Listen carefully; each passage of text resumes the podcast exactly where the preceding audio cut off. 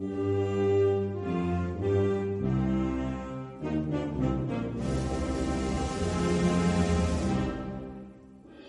comienza Gólgota, el espacio dedicado a las cofradías, la revista sonora de nuestra Semana Santa en Sevilla Fútbol Club Radio.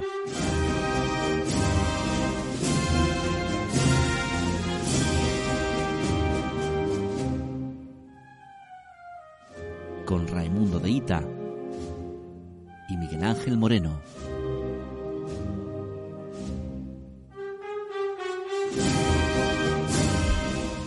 Hola, buenas noches. Sean bienvenidos de nuevo a esta su casa, Sevilla Fútbol Club Radio, y a su programa de cofradías. Es un placer estar aquí un año más y saludar a la audiencia cofradiera y sevillista, y también a la que solo es cofradiera, que para todos sin distinción es este programa.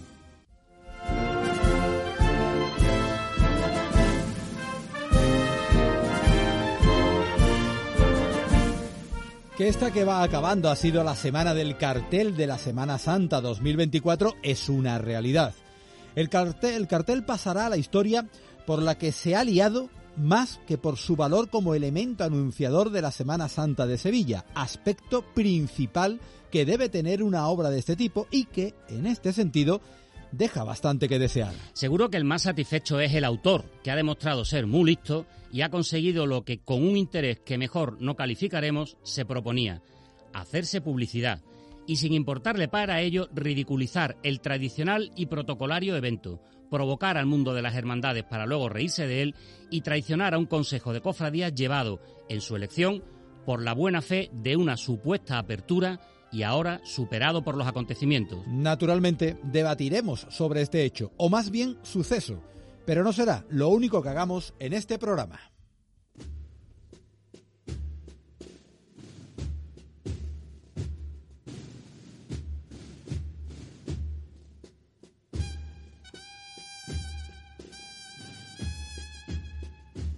El Museo de la Semana Santa de Sevilla es un asunto recurrente de vez en cuando y de vez en cuando sale a la palestra para luego volver a ser enterrado.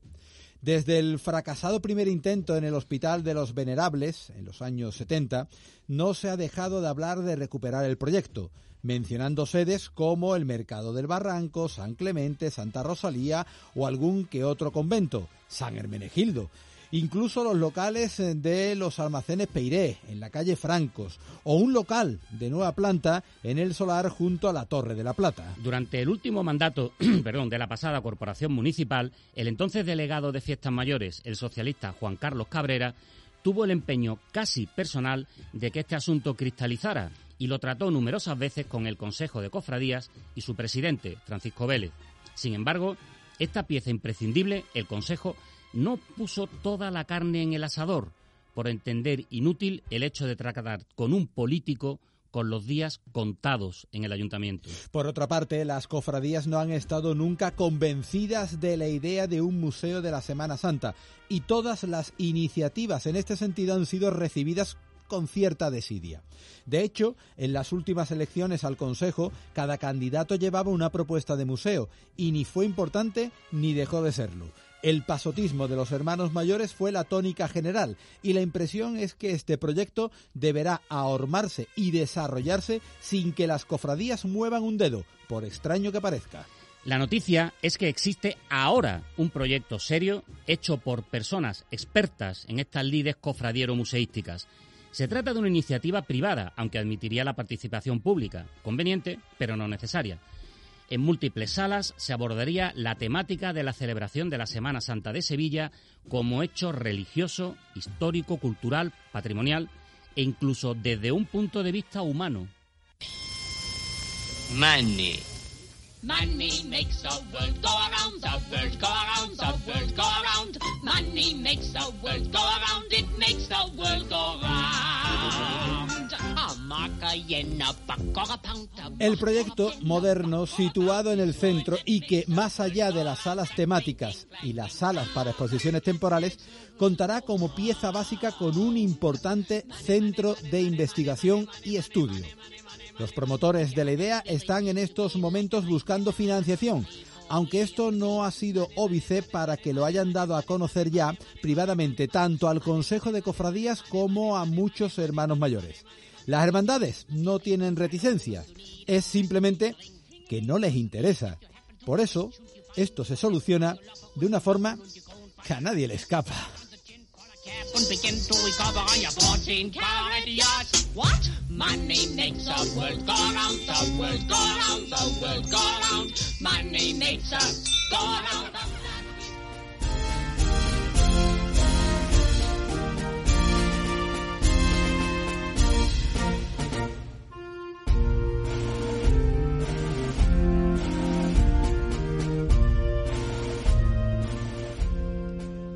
Pasando como han pasado las cosas, podríamos afirmar que el segundo Congreso Internacional de Hermandades y Piedad Popular está tocado por un gafe de la comunicación.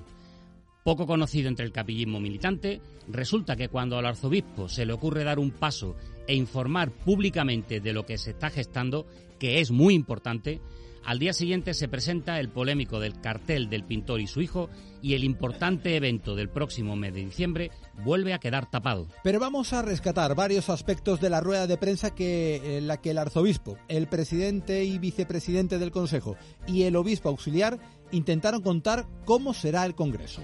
Monseñor Sainz Meneses, mientras exponía el calendario de cultos y ponencias que habrá los días 6, 7 y 8 de diciembre, viernes, sábado y domingo, soltó esto. Así es hasta el último día, la víspera, en que la tarde queda más despejada porque han de venir los pasos a la catedral. El último día es el domingo y la víspera, el sábado 7 de diciembre por la tarde, llegarán los pasos de la magna procesión, Gran Poder, Macarena y Esperanza de Triana y Cachorro, además de Consolación, Balme y Setefilla. En la catedral esperará la Virgen de los Reyes. Cierto es que no sabemos aún cómo lo harán, si en recorridos completamente independientes o en procesión tras coincidir en un lugar. Igual esto que dijo el presidente del Consejo, Francisco Vélez, puede que sirva de pista. La inscripción incluye el acceso a las sesiones, el kit del congresista, una localidad en el itinerario de la procesión de clausura y el acceso preferente, cuando ello sea posible, a todos los actos del programa cultural del Congreso. Vamos a escucharlo otra vez, pero pasando rápido por lo no tan interesante. La inscripción incluye una localidad en el itinerario de la procesión de clausura. No sabemos cómo llegarán los pasos, pero sí que en la procesión de clausura el domingo habrá sitios comunes por los que pasen en procesión. Otro dato, dijo Francisco Vélez en la rueda de prensa que espera que se inscriban en el Congreso entre 3.000 y 4.000 congresistas. Si estas optimistas cifras se cumplen, habrá 4.000 personas que deberán tener un sitio asegurado para ver, para ver la procesión. O sea, más o menos la capacidad de la grada alta de cada uno de los goles del Sánchez Pijuán. Es decir, se barrunta que habrá una especie de carrera oficial acotada para situar a los congresistas. Como dijo Vélez, además del kit del congresista y el acceso a las, a las sesiones, todos tendrán un sitio reservado para la procesión. Por cierto, el plazo de inscripciones está ya abierto y se puede hacer a través de la web hermandadesypiedadpopular.org. Hay dos precios. Los inscritos antes del 31 de marzo, domingo de resurrección, solo pagarán 100 euros. Desde entonces y hasta el final de plazo o completar aforo, 125 euros. ¿Podemos decir que la entrada para la procesión magna de diciembre costará entre 100 y 125 euros? Yo, yo, yo creo que no. Atractivo es el programa cultural asociado al Congreso, por temática, por sedes y porque al frente está José Roda Peña. Y muy llamativa esta iniciativa. El gremio de arte sacro de Sevilla, que como saben ustedes suele celebrar una exposición anual en el ayuntamiento de la ciudad. Eh, este año cambiará, digamos, su fecha tradicional de cuaresma para hacerla coincidir con el otoño y con la celebración de nuestro congreso. Y en esa exposición pues podremos ver algunas de las últimas creaciones de los asociados, de los miembros del propio gremio e incluso algunas que ya salieron de sus eh, respectivos talleres embarcándose a otros lugares de Europa y de América, retornarán a nuestra ciudad para poder eh, ser contempladas en dicha exposición. Una exposición de, sobre atuendos en las imágenes sagradas y pequeñas esculturas de colecciones particulares en el Santo Ángel. Otra en el mercantil sobre patrimonio de las corporaciones de Gloria, conciertos de saetas con el estudio de las variantes del cante de en toda Andalucía, una muestra sobre Pedro Roldán, una auténtica vorágine cofradiera en el próximo Puente de la Inmaculada. Recordamos la web del Congreso de Hermandades y Piedad Popular, donde todos ustedes podrán consultar ponencias, cultos, eventos y podrán inscribirse, claro. hermandadesypiedadpopular.org.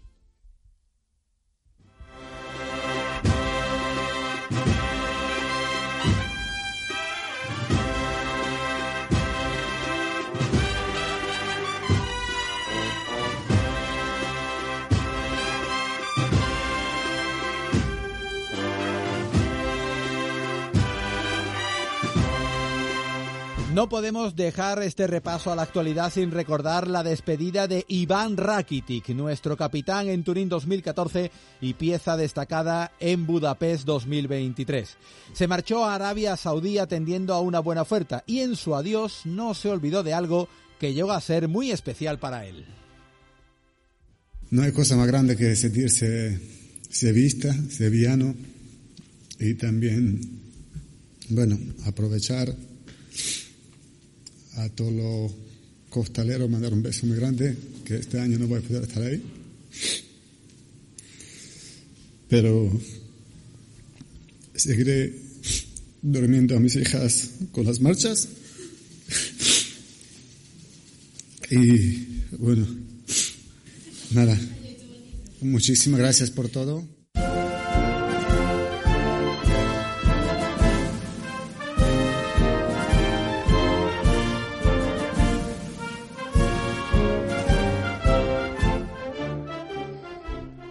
En este programa de Golgota que ahora empieza, el tercero de esta temporada, ya metidos en el mes de febrero.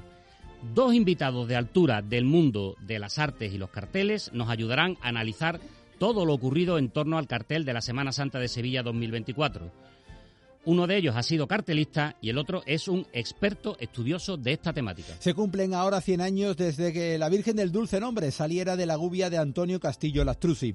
La hechura de esta imagen supuso una revolución en la forma de interpretar la belleza de las dolorosas y este aniversario naturalmente merece un reportaje. Repasaremos la agenda cofradiera de la semana y siempre dándole importancia a nuestro patrimonio musical, finalizaremos contando el origen de las saetas en Marchena y a lo mejor hasta derribamos un mito. Echemos a andar, que la toma de horas en la radio también es importante y a veces complicada. En ocasiones, tanto como la del palquillo de la campana, como siempre, la del último músico en Sierpes.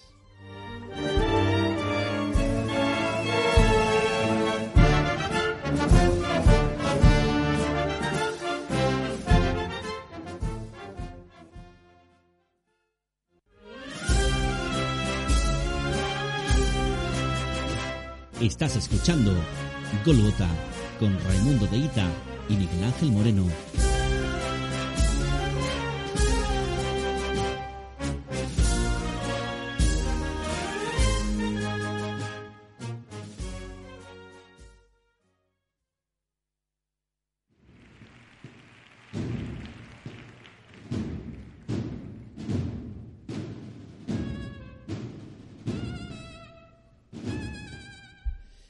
Pues estamos en una semana en la que también hemos tenido ya noticias de cambios importantes en cuanto a recorridos para la próxima Semana Santa. Quizás el más llamativo, Raimundo, sin lugar a duda alguna, es el que ha propuesto y va a hacer la Macarena, que al llegar de ida por la calle Feria a la esquina con Relator, va a girar por esta calle y bajará hasta la Alameda de Hércules para cruzarla y recorrer Alameda hasta llegar a Trajano. O sea, deja de pasar por un sitio mítico macareno, como es la esquina de Cruz Verde con correduría a la ida. Sí, sí, yo creo que lo que eh, es a lo mejor eh, utilizar la experiencia del año pasado en el Santo Entierro Grande con el paso de, Misterio para decir este es el camino que podemos hacer como definitivo. Sí que es cierto que se van a perder algunos espacios que son, digamos, importantes en el devenir, en la historia de la Macarena, de la llegada hasta la carrera oficial, pero bueno, estamos en época de cambios, estamos en época de intentar mejorar, ¿qué es lo que pasa? En cada uno de los días y, ¿por qué no?, se va a probar con esta historia, más teniendo en cuenta que no es una cosa nueva. Efectivamente, y vamos a ver cómo queda ese cambio. Ya a la vuelta sí pasará por Cruz Verde, esquina con correduría, pero de ida, de vuelta ya para, para la Basílica. Curiosamente, la Macarena va a recorrer casi el 75% de la calle Relator, que es bastante larga, porque de vuelta ya saben que al llegar a Feria gira Relator, pero en dirección norte hasta llegar a la calle Parras. Domingo de Ramos, el famoso trenecito está haciendo que la cena esté intentando buscar alternativas para el recorrido. Una a la ida, otra a la vuelta. A la ida, para que San Roque no vaya todo el tiempo detrás, alargar su recorrido por la calle Daoiz para buscar después bajar a la carrera oficial. A la vuelta, llegar a la alfalfa y cruzar la alfalfa y meterse por la calle San Juan para salir a buscar boteros, de manera que la cofradía de San Roque subiría toda la cuesta del Rosario a Jesús de las Tres Caídas para buscar la calle Águilas, intentando despejar ese trenecito lo antes posible. ¿De qué sirve lo que se hizo el Domingo de Ramos del año pasado? No, es, soy- que es, lo, es lo- es lo incomprensible. Muchas pruebas, muchos quebraderos de cabeza, mucho hablar. Parecía una solución que podía ser buena, unos cambios de, eh, de orden que fueron unos casos traumáticos, unas obligaciones de recorrer eh, cofradías por unas calles que también podían ser traumáticos o por lo menos llamativos y ahora resulta que están queriendo arreglar lo que ya el año pasado se arregló. Es una cosa que yo no acabo de entender, la verdad. Pero bueno, Vamos a ver fin- definitivamente qué a ver, ahora vamos con el martes, ¿no? Y ahora, ojo con el martes santo porque hay dos cambios de itinerario, uno obligado por el cambio de, de ubicación en el- dentro del día de la Hermandad del Dulce Nombre y otro muy significativo. Vamos con este, porque la Hermandad de los Javieres modifica de ida su recorrido y al llegar, después de Correduría Alameda a la calle Trajano, en Trajano girará por, por la calle Conde Barajas para buscar Jesús del Gran Poder y pasar por delante de la iglesia del Sagrado Corazón de Jesús, donde se fundó la hermandad y a dónde pretende volver la hermandad a residir. Es una cosa sim- simbólica por un lado y a, lo me- a lo mejor también un mensaje por otro. No lo sé. No creo que afecte excesivamente al desarrollo del día, porque no se producen cruces ni se producen situaciones eh, complicadas, pero que no deja de ser, yo creo que es un anhelo personal, algo que tiene la hermandad dentro y que esta, en esta ocasión pues ha podido desarrollarlo. Además, si de todas formas se dijo el martes del año pasado que saliera como saliera, se iba a cambiar, oye, pues ¿por qué no?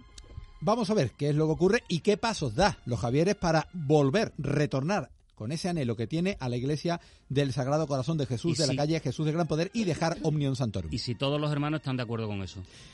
De vuelta también cambia el recorrido porque llegará a San Martín, eh, llegará por Amor de Dios, regresando, es decir, eh, la eh, dejará de transitar por el entorno de San Martín y tomando la calle Daoiz y García Tasara llegará Amor de Dios, regresando a Omnium Santorum por Correduría y Feria.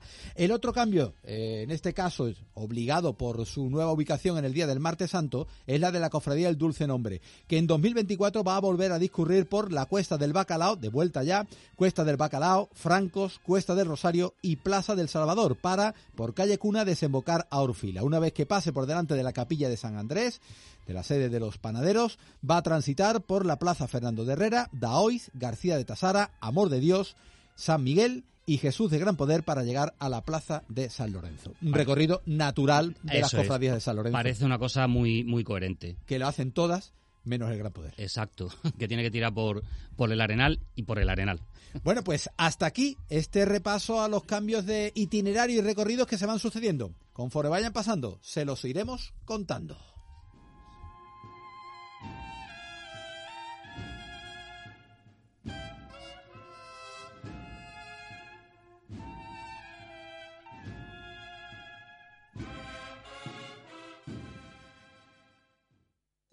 Estás escuchando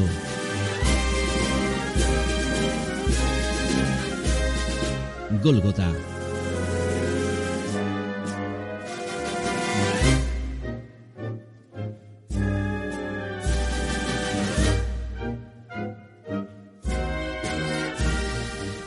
El cartel de Salustiano Remundo no ha dejado a nadie indiferente. Hasta mi madre ha dicho un comentario bastante gracioso que creo que puede ir un poco eh, en la tesitura de, lo que pueden pensar más de uno, mm, saliéndonos de los dos polos extremos, del polo eh, que ha, tirado por las críticas incluso homofóbicas y al polo del elitismo, que todo al que no le guste parece que acaba de bajar de, con el pelo de la dehesa ahora mismo. Eh, el saber popular, eh, la fe del carbonero, eh, la sencillez. Niño, ¿qué Cristo es ese que parece que está diciendo hola, ¿qué tal? Buenos días? Seguramente eso no le pasó a Antonio Agudo, porque todo el mundo le encantó su cartel, que era también rompedor y que no representaba ninguna imagen de la Semana Santa, pero seguro que eso no le pasó, pero todo el mundo sabía qué es lo que era. Yo tengo mi opinión sobre el cartel, la expresaremos en este debate que vamos a empezar ahora mismo. Para eso tenemos aquí a José María Cerezal, muy, Muy buena, cartelista de la Semana Santa de Sevilla del año 2017. Perfecto, así es. Y tenemos a Javier Barberán. Por, Muy buenas tardes. Profesor, noches. Profesor de la Universidad de Sevilla y con varios trabajos publicados sobre este aspecto de la cartelería como arte, como objeto anunciador, como lo que sea. Y vamos a hablar. La primera pregunta yo creo que es obligada para los dos. José María, ¿a ti te gustó el cartel o no? A ver, eh... yo me esperaba, sinceramente, me, me esperaba de Salustiano, eh, porque cuando lo, lo, escuché en entrevistas, cuando le dieron, el, eh, cuando lo eligieron, no sé por qué me, me, esperaba que pintase alguna virgen, pero a su estilo, con su fondo rojo, el rostro de una virgen, a su estilo. Me esperaba eso. ¿Pero Quizá... por qué te esperabas eso? No, porque ¿Por, me... ¿Por el conocimiento de su obra o...? No, no, no, porque me salió de mi alma ah. pensar y mm, que, que, que, quizás pues sería algo, una opción de él, para él. ¿Y el resultado final, aparte de sorprenderte? A mí me ha sorprendido, primero, para bien, porque me parece como pintor que yo, mm, digamos que estoy en su terreno, aunque eh, yo lo, eh, lo, admiro como, como artista. Para mí porque ha hecho una pedazo de obra, una obra de arte, eh, digna de estar en, en, en, muchos sitios del mundo y de España. ¿Vale? Pero quizás también, como cartel a mí, quizás también no me ha funcionado. Eh, no me ha funcionado y por eso entiendo el disgusto de, de, de muchos sevillanos o de la mayoría de los sevillanos hay que saber diferenciar entre una obra pictórica y un cartel. El cartel dentro de las obras pictóricas es una modalidad. Javier Rodríguez Barberán. Bueno, aquí hay muchas cosas que se cruzan. Yo, yo, eh, yo creo que eh, primero voy a intentar desmontar el, eh, la dualidad que se ha establecido del cartel me gusta o el cartel o el cartel no me gusta.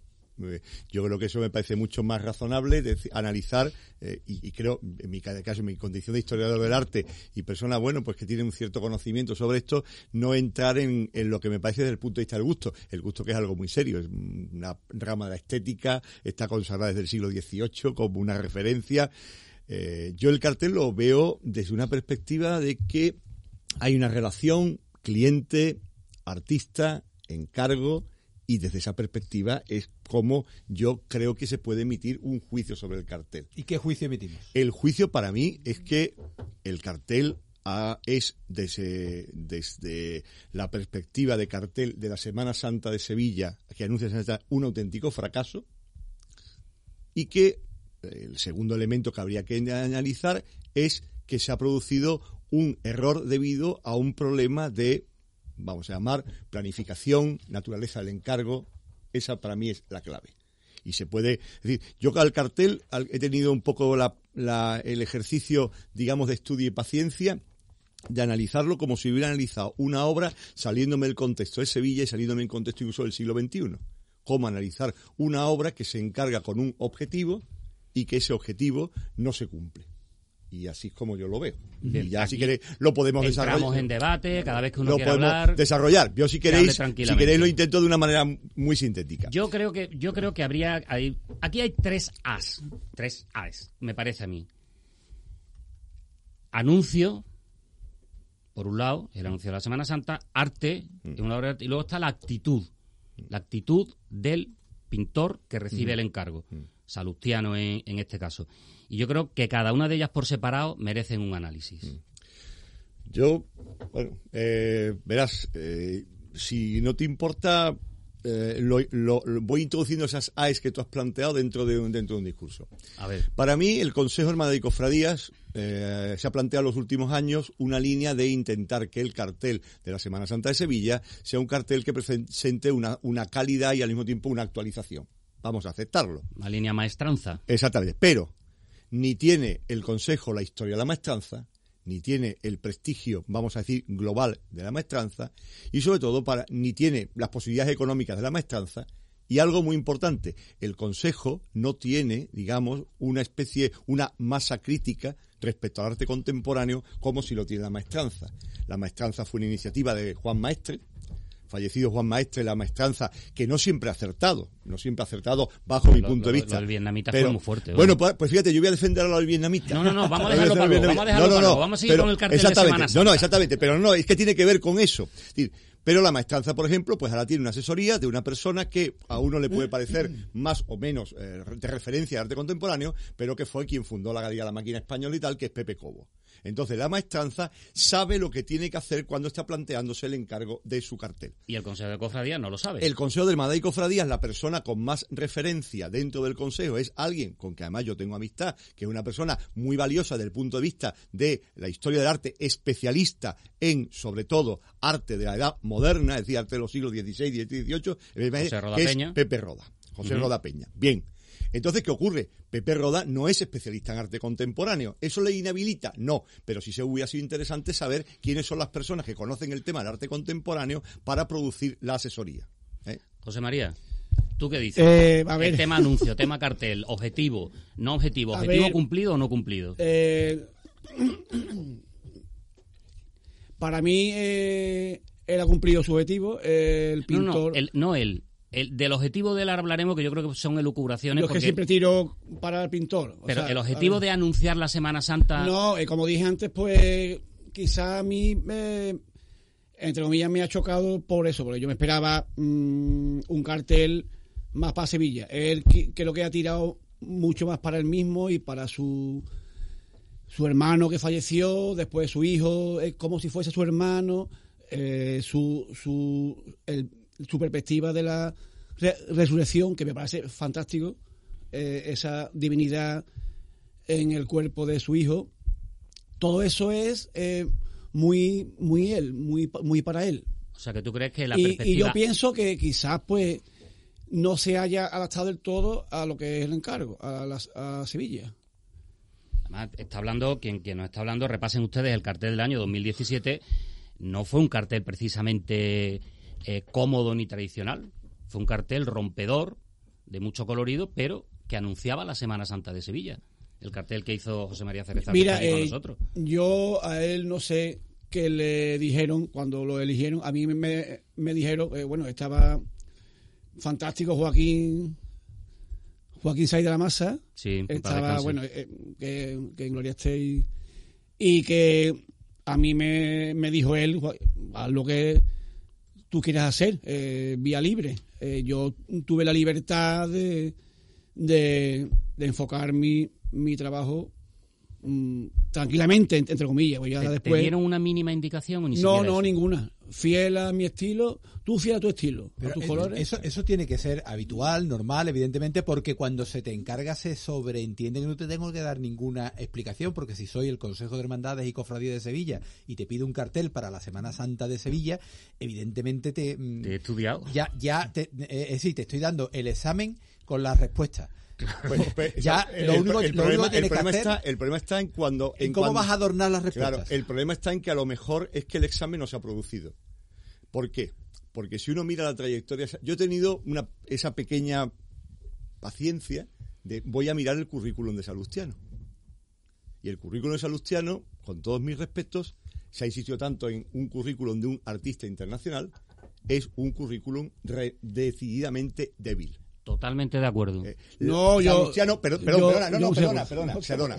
El currículum de Salustiano es un currículum absolutamente débil. Salustiano, Salustiano dice, por ejemplo, que eh, tiene obras en el Frost, eh, eh, destaca las exposiciones Frost Museum de Miami, el YBCA de San Francisco, que es el Yerbabuena Center de San Francisco, el Foley Museo de Los Ángeles, el Luma Museo de Chicago, el Nobel Museo de Estocolmo o la Cisneros Cifo Foundation de Miami. Bueno, ninguno de estos museos son museos de arte contemporáneo. Estas exposiciones que habla en plural es la misma exposición desde el año 2006 donde hay un cuadro salustiano dedicado al Dalai Lama. Se acabó, no más.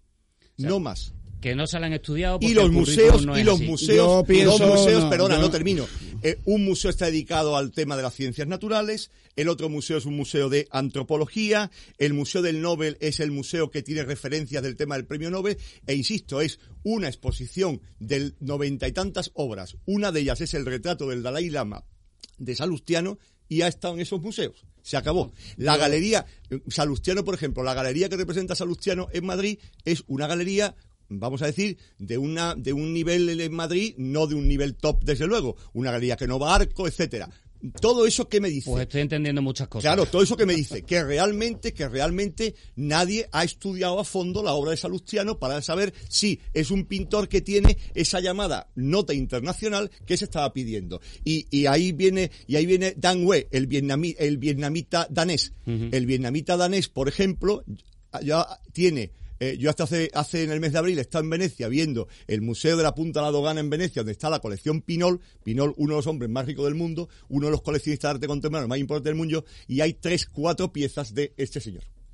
José María, José tú, María. tú decías que no Eh, bueno, eh, dada tu estudiada argumentación y historial sobre él, eh, no sé, yo es- eh, yo lo conozco de yo eh, expuse con él en Valencina porque él vive en Valencina de hace 30 años eh, y, y expusimos hace 20 años allí eh, una, una colectiva de pintores de las Jarafe, ¿no? Tú has saltado cuando ha dicho. Sí, no, Javier, he que el saltado que El, por- currículum no era tan así. Eh, a ver, yo lo que conozco, lo, lo que conozco de él es que él, él está, mm, él expone fuera, él, él se trabaja su arte fuera, en, en el mundo, sea Tokio, sea mm, ahora se va a Holanda. eh, eh, Pero, pero yo quiero bueno, saber cuáles- pero, bueno pero, pero que son sus opciones, eh, que serán exposiciones colectivas, individuales o, o- o exposiciones en, en mm, centros de- de- de determinados que no lo sé, yo que no. Pero, pero, pero eso te- Pero es que no hay que, yo no estoy- espera, que, no, que, no hay que echar por tierra No, no, no, no, perdona. la calidad de él ni su historial. No, no, no, mira, mira, por- verás, para yo nada. tengo además una cuestión, hay también una cuestión importante, eh, es el siguiente. Nosotros estamos hablando sobre un cuadro que no hemos visto, porque el cuadro original de Salustiano, el tondo, no se ha visto. Nosotros hemos visto una impresión digital retroiluminada. Es decir, nosotros, cuando alguien habla de la calidad pictórica del cuadro salustiano, yo me echo las manos a la cabeza porque digo, vale, yo tengo un mal asunto porque yo tengo que juzgar este cuadro por las fotografías que he visto en prensa o por las imágenes que he visto en televisión. Pero es que el tondo no se expuso, salvo error por mi parte, en la presentación. Se expuso un elemento. Yo no estoy en contra del uso de los temas digitales, todo lo contrario. Pero esto es como si el Consejo le hubiera encargado a este pintor un cuadro y él hubiera llegado con una obra gráfica.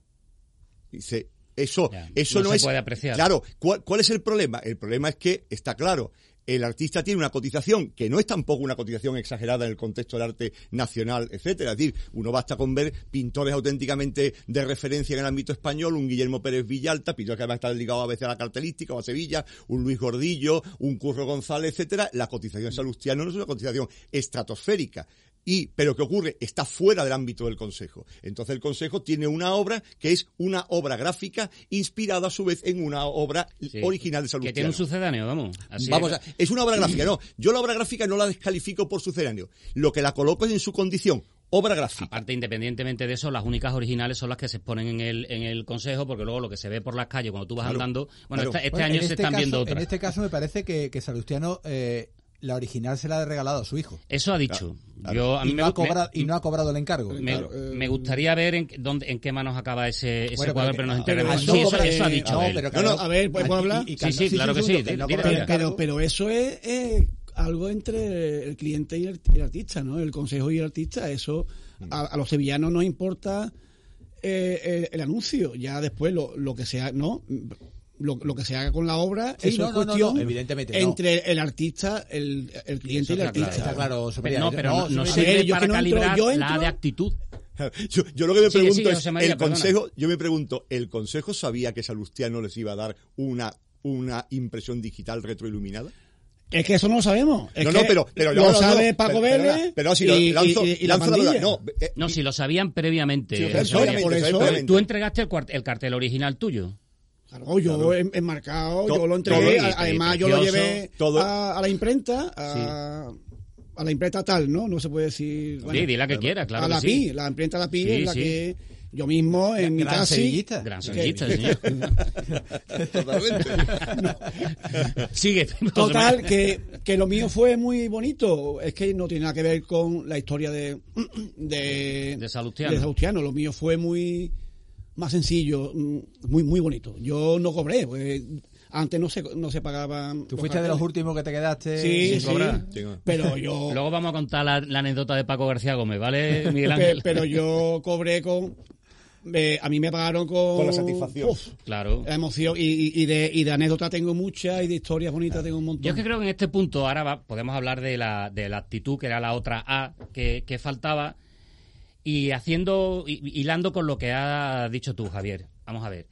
Eh, tú has dicho que es un pintor reconocido, pero no tanto como se le ha puesto. Pues a mí me da la impresión, que estoy por eso digo que estoy empezando a entender algunas cosas ya más, que él sí sabía que no era tan conocido. Ahora sí lo es. Yo creo que se ha aprovechado de la fama de la Semana Santa de Sevilla. La Semana Santa de Sevilla es conocida universalmente. Él no, pues ahora yo lo voy a hacer. Esa es la impresión que a mí me da. Yo, vamos a ver. eh, ¿A ti te eh, cambió, perdona un momento, Javier, ¿a ti eso te cambió, Javier? Eh, José. José, José, perdona, José Manuel. A, a mí sí me cambió, me cambió en muchos aspectos de mi vida, el personal, el, el laboral, el artístico. Porque a fue una me- proyección tremenda. Sí, a mí me cambió bastante. Eh, un- fue un antes y después. Yo, los, yo siempre digo que para mí, yo soy soltero, no tengo mujer ni, ni niño, fue lo mejor que me ha pasado en mi vida junto con la- el nacimiento de mi dos sobrinas, ¿no? Eh, para mí fue algo grandioso. Y profesionalmente Igual. lo eh, rentabilizaste, digamos. digamos que lo estoy rentabilizando y, y hay beneficios en, en, en mi vida eh, gracias al cartel, eh, de Bueno. encargos particulares, de, de cosas también incluso que no tienen nada que ver con los cofrades. La gran diferencia es que yo creo que lo tuyo no fue forzado. Hiciste el cartel que tú quisiste Que pensando en la Semana Santa. ah, el- me dio la gana. Claro. Exacto. A ver, el, el- el cartel, el como tú dices, la actitud de él, eh, está claro que hay, para mí hay un juego de cálculo excepcional. Total, total y absoluto. Hay un juego de cálculo. Pero el problema es que el juego de cálculo ha contado con la complicidad del Consejo. Y Yo- luego. yo no estoy tan seguro Y de luego, no, yo, yo, es mi opinión, esa es mi opinión. Claro, claro. Esa es mi opinión. Entonces, ha contado, y sobre todo, y sobre todo, el cartel ha salido del ámbito que debería debatirse, que es un ámbito de significados respecto a la Semana Santa y un ámbito que tiene que ver también con la calidad de la obra para instalarse en otro territorio. Es decir, se ha llegado a decir sobre la calidad de la obra, se ha llegado a comparar la paleta de Salustiano con eh, Frangélico, Pirola Francesca, yo Pirola Francesca, como, como decía el día que lo oí, digo, tendría yo, si yo lo que quiero estar es en Arezzo y no aquí. El problema está en que de pronto, en que de pronto se pierde absolutamente el norte. Y él ha sabido explotarlo muy bien. Incluso esa ambiguedad de la que muchas veces se ha hablado. sí, una ambigüedad que, medida en la que- postura y en la figura de la imagen, lo Que le ha jugado muy bien, le ha jugado muy bien, ¿por qué? Porque se ha convertido en una estrategia publicitaria. Es que te mi opinión, esto ya es opinión, ya aquí ni moderar debate, nada, estamos charlando y nos lo estamos pasando muy bien además. Mi opinión es que cuando recibió el encargo pensó, esta es la mía, ahora me van a conocer donde no me conocen. A partir de ahí labró una estrategia de marketing poniendo una figura que podía ser, una, una, plasmando una imagen que podía ser no bien considerada, no bien, lo que fuera, y además procuró que el que tenía que saberlo lo supiera. Ejemplo, la llamada a la sexta, a la, a la televisión La Sexta, que de historia de Semana Santa de Sevilla pasa completamente. Oye, veniros que vaya a ver a que se va a liar. Yo creo que eso está claro. Y después de eso, la actitud que ha tenido después, o sea, lo de decir Jesucristo no aprobaría lo que me están diciendo en las redes sociales, pero, pero ¿usted quién es, Salustiano? Lo Eh, único, de verdad, es que yo, yo- no, yo además creo que- En fin. Ah, que vamos mal de tiempo. A ver, eh, Sí. eh, yo mira. quiero hablar. Yo que... a ver, eh, a ver, eh, yo creo que él ha aprovechado la circunstancia. Él tendrá contacto en, en Madrid, en donde sea. Yo, yo- en mi caso no, no tenía contacto en Madrid. Y si lo, lo hubiese tenido, pues hubiese tirado, ¿no? De prensa. Eh, con sentido común, por Dios. Quizás, pues, choca a la gente de Sevilla que, que, que haya salido el cartel en, en España entera, en, en Italia y en Bueno. Alemania incluso. Pero, objetivo logrado. pero quizás eh, él, mm, es que cada uno somos distintos, eh, cada uno tenemos nuestra... Para, para ir cerrando, porque es verdad que no, nos apremia el tiempo, eh, yo me quedo con que eh, no voy en la corriente de aquellos que se han ido a la loa lanzándose en plancha directamente, porque si te ponías en contra, poco más o menos, pues que eras un ultramontano, eh, sino que en este caso concreto no creo que, como esos dicen, va a pasar a la historia. Ha hecho el ruido que tenía que hacer en este momento, donde lo ha buscado. El ruido está hecho. Va a tener la publicidad que ya tuvo, pero la normal del Consejo, y que pasará página y hasta otra. Yo creo que esa es la gran suerte, que nos olvidamos de cosas eh, tremendas que, que pasan y que aparentemente son, que son en realidad Que- tor- tormentas en el vaso de agua. este- La, semana, la Semana Santa es mucho más compleja que la, la para mí lo, lo plano de este cartel. Que este cartel, por mucho que lo quieran igualar, no va a estar en los de Maireles o, José, o Juan Por Miguel favor. Sánchez. De la Por Macarena. favor. Por mucho Que que, no, que quieran no, que no. elevarlo y empujarlo, más que elevarlo, empujarlo a esos Eso fue, altares. eso fue romper, o sea, o usar un estilo rompedor honestamente, no buscando una publicidad propia, que es lo que se quería. Por- Una anécdota simplemente. He oído un, el comentario que más gracia me ha hecho es, oye, el fondo del cartel estaría bien para la segunda equipación del Sevilla Fútbol Club. Es un color rojo bonito. muy bonito. Me, me recuerda al de Glasgow. Muy bonito. Por Sí, ejemplo. señor, tiene un aire. José María César, Javier Rodríguez Barberá, muchísimas Encantado gracias. ¿eh? Gracias, gracias Y qué bonito tener ideas encontradas. Eh, y eso es lo que me gusta, Eso eh, es lo que me- siempre con el respeto Eso Y y, enriquece. y- y el cariño. eh, Y eso todo. enriquece siempre. Sí. Bueno, bien. pues vamos a continuar, porque ahora venimos, venimos a, hablamos de otro gran artista de la Semana Santa de Sevilla, de Antonio Castillo Lastrucci. Estás escuchando Gólgota con Raimundo de Ita y Miguel Ángel Moreno.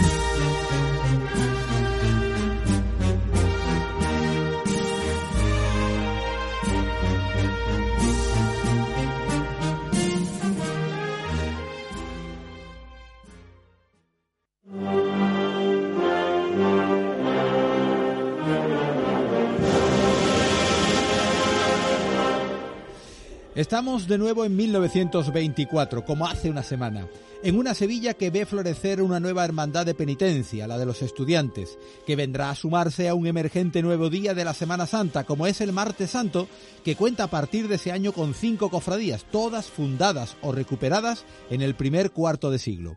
Faltaría tan solo la de San Esteban, que se organiza en 1926, para tener un pujante Martes Santo que será vanguardia en muchos aspectos. Uno de estos es la imaginería, y en ella un nombre aún poco conocido va a regalar a Sevilla una nueva dolorosa. Se trata de Antonio Castillo Lastruzzi. Por 1924 cuenta con 42 años. Venía de un amplio periplo dedicado a la escultura civil.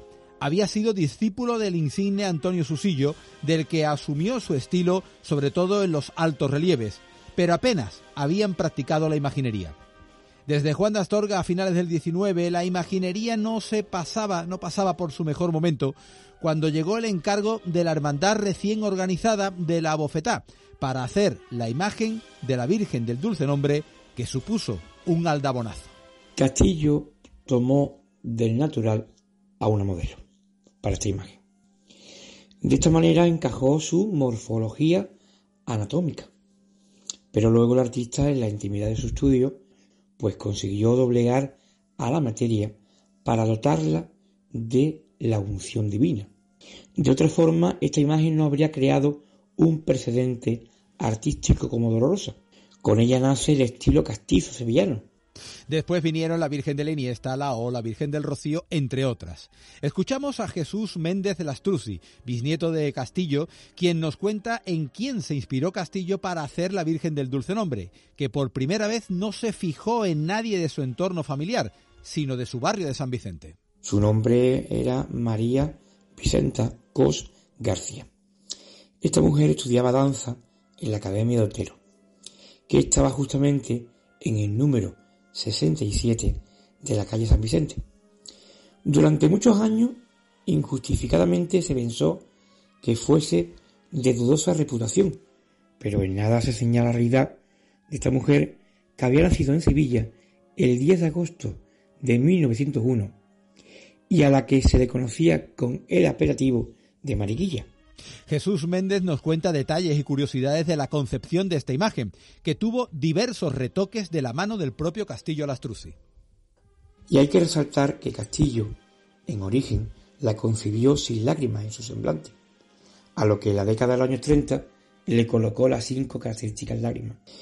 Y os cuento que otro detalle a significar fue que no tampoco la concibió con ojos de cristal en un principio. Y se sabe que posteriormente, en el año 39, o sea, posterior al año 39, Castillo le incorpora ojos de vidrio.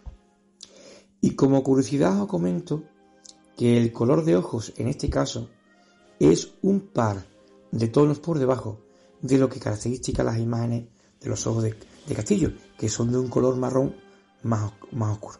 En este caso son más claros. Pero no solo hizo la imagen de la Dolorosa, sino que también modeló la de San Juan. Esta es una de las tallas que quizás más pasen desapercibidas o sean menos reconocidas de la producción de Castillo, que concebía las imágenes para su desempeño dentro de cada paso. Castillo pues tenía en su mente el conjunto de San Juan de la Palma. Esta estampa sublime de la Semana Santa de Sevilla la ensoñó Castillo para su Virgen de su nombre, la cual quiso y regaló a la hermandad la imagen del joven discípulo. La imagen de la Virgen ciertamente lo llena todo, pero la presencia de San Juan y sobre todo en su paso le aporta una veracidad fuera de toda duda. En esto debo apuntar que las imágenes de Castillo y Lastruzzi no están concebidas para ser expuestas en museo. Están pensadas, ideadas y concebidas para que cobren vida propia en sus andas procesionales. Con el paso de los años, la Virgen del Dulce Nombre dejó su impronta en un heredero del propio escultor que la realizara, y así lo cuenta el propio Jesús Méndez Lastruzzi. Mi relación con la Virgen del Dulce Nombre se remonta a la etapa en que terminé la EGB y me, me decidí a estudiar electrónica en Altair. Pero quiso ella que siendo yo un muchacho fuese a verla de cerca en su besamano. Y una vez ante ella y mirarla a los ojos fijamente, una emoción recorrió mi cuerpo de arriba abajo. Seguidamente sentí una llamada interior. La vocación artística se sembró su semilla en mí. Me vino de ella. Pues esa voz interna me vino a decir que yo escultor. En definitiva, vivimos el centenario de una imagen que marcó un antes y un después en una Semana Santa que viviría tiempos convulsos y difíciles en las siguientes décadas, pero que siempre se la recordará como la gracia de Sevilla bajo palio.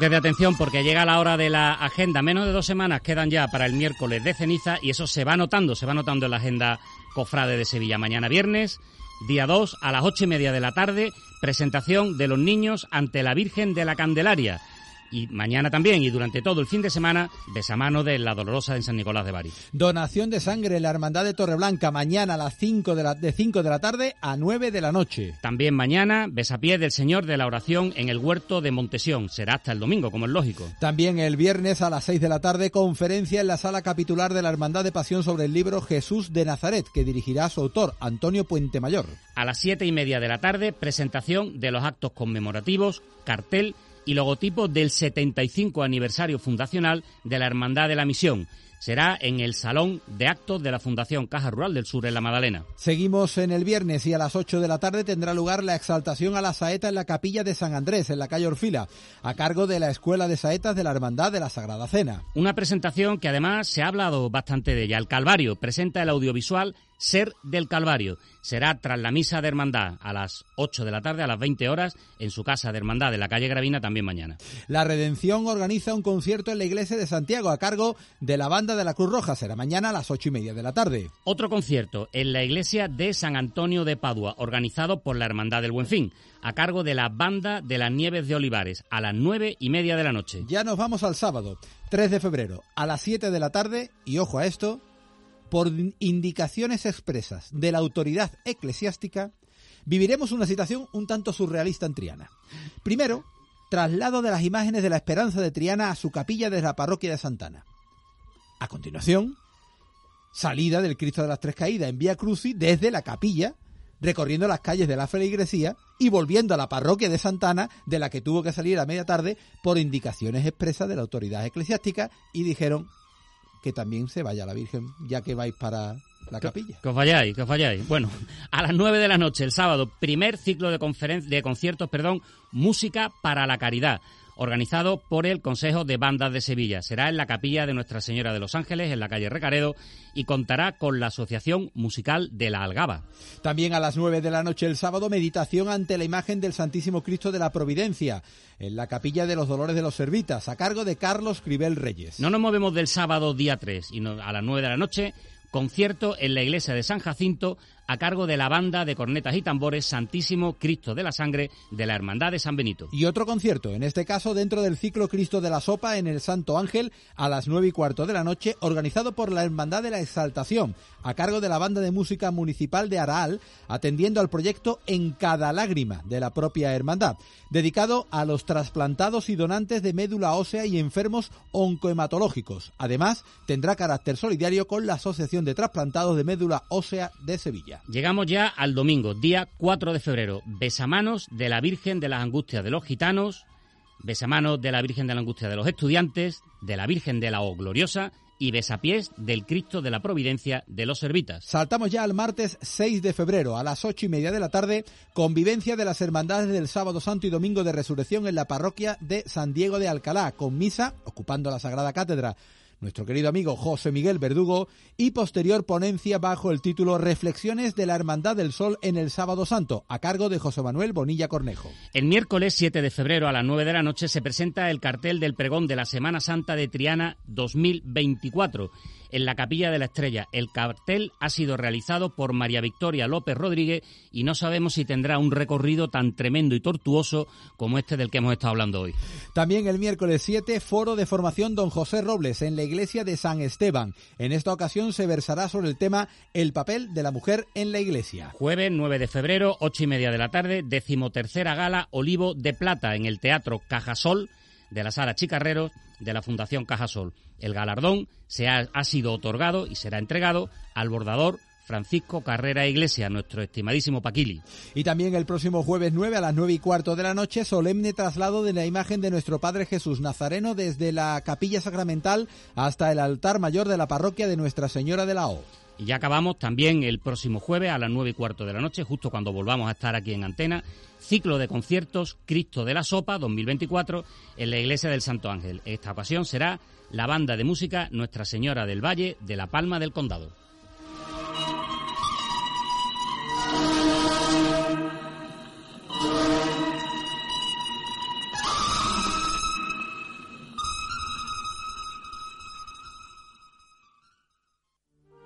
Estás escuchando Gólgota, la Semana Santa en tu radio, con Raimundo de Ita y Miguel Ángel Moreno.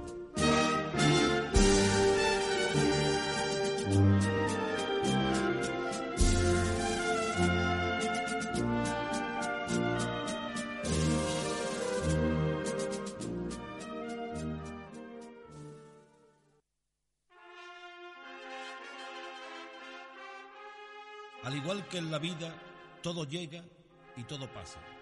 Y con el discurrir de los años y por motivos de todos conocidos, la banda de la Guardia Civil dejó de actuar detrás de nuestros pasos. pero el relevo estaba asegurado. A mediados de los años 70 hace aparición en escena otra agrupación musical que supo continuar con la línea trazada por la Benemérita y que pronto se consolidaría como la banda de paso de Cristo por excelencia. Estamos hablando nada más y nada menos que de la agrupación musical Santa María Magdalena, de esa querida localidad sevillana de Araal. De la mano de su director, don Manuel Rodríguez Ruiz, y con un equipo humano y musical... Bueno, pues, de verdadera- Nos van a permitir esta boutada, hombre, Con la- para hablar de lo que vamos a hablar. Porque con el paso de los tiempos Exacto. dejó de tocar la banda de la Guardia Civil y con el paso de los tiempos, porque el tiempo pasa para todo el mundo, se ha ido eh, por segunda vez eh, un capitán del Sevilla Fútbol Club que ha dejado huella, que es leyenda viva y que ha dejado una huella indeleble en el sevillismo, en el equipo y en la historia del Sevilla Fútbol Club como es Iván Rakitic. Y además, con, está aquí presente Iván Rakitic hoy en, en- el programa, eh, vamos a hablar de él, porque este es un programa de cofradía que se hace en la radio del Sevilla Fútbol Club. Es que Iván Rakitic, una de las cosas que le enganchó cuando llegó a Sevilla fue el contacto con la Semana Santa a través de, su mujer, de, Raquel, ver el trabajo de los costaleros, que era una cosa que a él le parecía como muy extraña, y se demostró como un croata nacido en Suiza que llega a Sevilla después de haber pasado por Alemania, se demostró como ese poder de atracción y de tan tremendo que tienen las cofradías sigue estando presente para captar a gente tan alejada como es el caso de Iván Rakitic. Tan, eh, tal es así que en su segunda despedida, en la del pasado eh, martes, Iván Rakitic hacía esta declaración sobre su marcha y su ida de Sevilla, pero por un pequeño tiempo, porque siempre la, la va a tener presente. No hay cosa más grande que sentirse sevista, sevillano y también, bueno, aprovechar a todos los costaleros, mandar un beso muy grande, que este año no voy a poder estar ahí. Pero seguiré durmiendo a mis hijas con las marchas. Y bueno, nada, muchísimas gracias por todo. En Pinomontano le van a echar en falta el próximo viernes de Dolores. Él, eh, si tiene vinculación con una hermandad, es con la hermandad precisamente de Pinomontano. Y estamos todos seguros que cuando cumpla sus años de contrato en Arabia Saudí y ya se retire, su siguiente paso va a ser vestirse y me- no vestirse, meterse de costalero porque paso. vestirse ya Mm. se ha vestido. Además, fíjate que estuvo emocionado durante toda la rueda de prensa, pero cuando, cuando rompió definitivamente fue precisamente cuando estuvo hablando de su pasión por el por el costal, cuando estuvo hablando de la, De la Semana Santa, de las cofradías. La tal. marcha para dormir a sus hijas. Él sabe que nos puede escuchar desde Arabia, ¿eh? Efectivamente, tanto lo sabe Iván Claro. Rakiti que va a estar pendiente de la Semana Santa de Sevilla. Y si no, escuchen este mensaje que les deja. Hola a todos, soy Iván Rakitic. Saludo a, a todos los oyentes de Golgota y seguiré todos los programas en iVox para conocer la actualidad de Semana Santa. Un abrazo grande. Un abrazo enorme, Iván, que nos vas a seguir a través de iVoox y seguro que estarás escuchando este programa en el que tú eres protagonista en el día de hoy. Incluso después de Semana Santa, a lo mejor hablamos con Iván Rakitic para ver cómo ha vivido en la lejanía la Semana Santa de Sevilla. Así que yo creo que ya tenemos un invitado para el programa para después de Semana Santa. ¿Cómo Sí. ha vivido Iván Rakitic en la distancia Desde Arabia. la Semana Santa de 2024? Sí, porque además no se va a Portugal, a Brasil o a Sudamérica, que hay tradición cristiana, se va a Arabia. Oye, Mientras- veremos, lo veremos. Mientras no haga como hizo uno que yo me sé, amigo mío, Dilo, dilo. que jugaba en Grecia y le dijo al equipo, no voy a decir, se dice el pecado o no el pecador, le dijo al equipo, se ha muerto mi abuela, tengo que ir para Sevilla. Curiosamente había fallecido el miércoles santo, llegó el jueves y salió de escolta del Cristo de las Tres Caídas de la Esperanza de Triana en la madrugada. Bueno, pues la- Al la- año siguiente la- murió la otra La abuela. abuela se murió ese día, ¿qué le vamos a hacer? en fin. Vamos a ir acabando. Como ven, el debate, la charla que hemos tenido sobre el, el cartel de la Semana Santa de Sevilla 2024 ha sido amplio, ha sido denso, yo creo que muy agradable, hemos- lo hemos pasado muy bien, pero, pero nos hemos quedado eh, fuera de tiempo. Así que ese reportaje previsto sobre las saetas marcheneras, sobre la vinculación con Soleá de Melamano, sobre el origen de la saeta que está precisamente establecido allí en Marchena, pues yo creo que podemos dejarlo para la semana que viene sin ningún problema. Perfectamente, ya tenemos un tema para la semana que viene, para que ustedes estén pendientes de este su programa de Semana Santa que nosotros que Gólgota. Raimundo, hasta la semana que viene. Nos veremos aquí la semana que viene otra vez. Elena López en los mandos técnicos. Santa paciencia, como siempre. Efectivamente, y nosotros que les deseamos que tengan una magnífica semana. Muy buenas noches.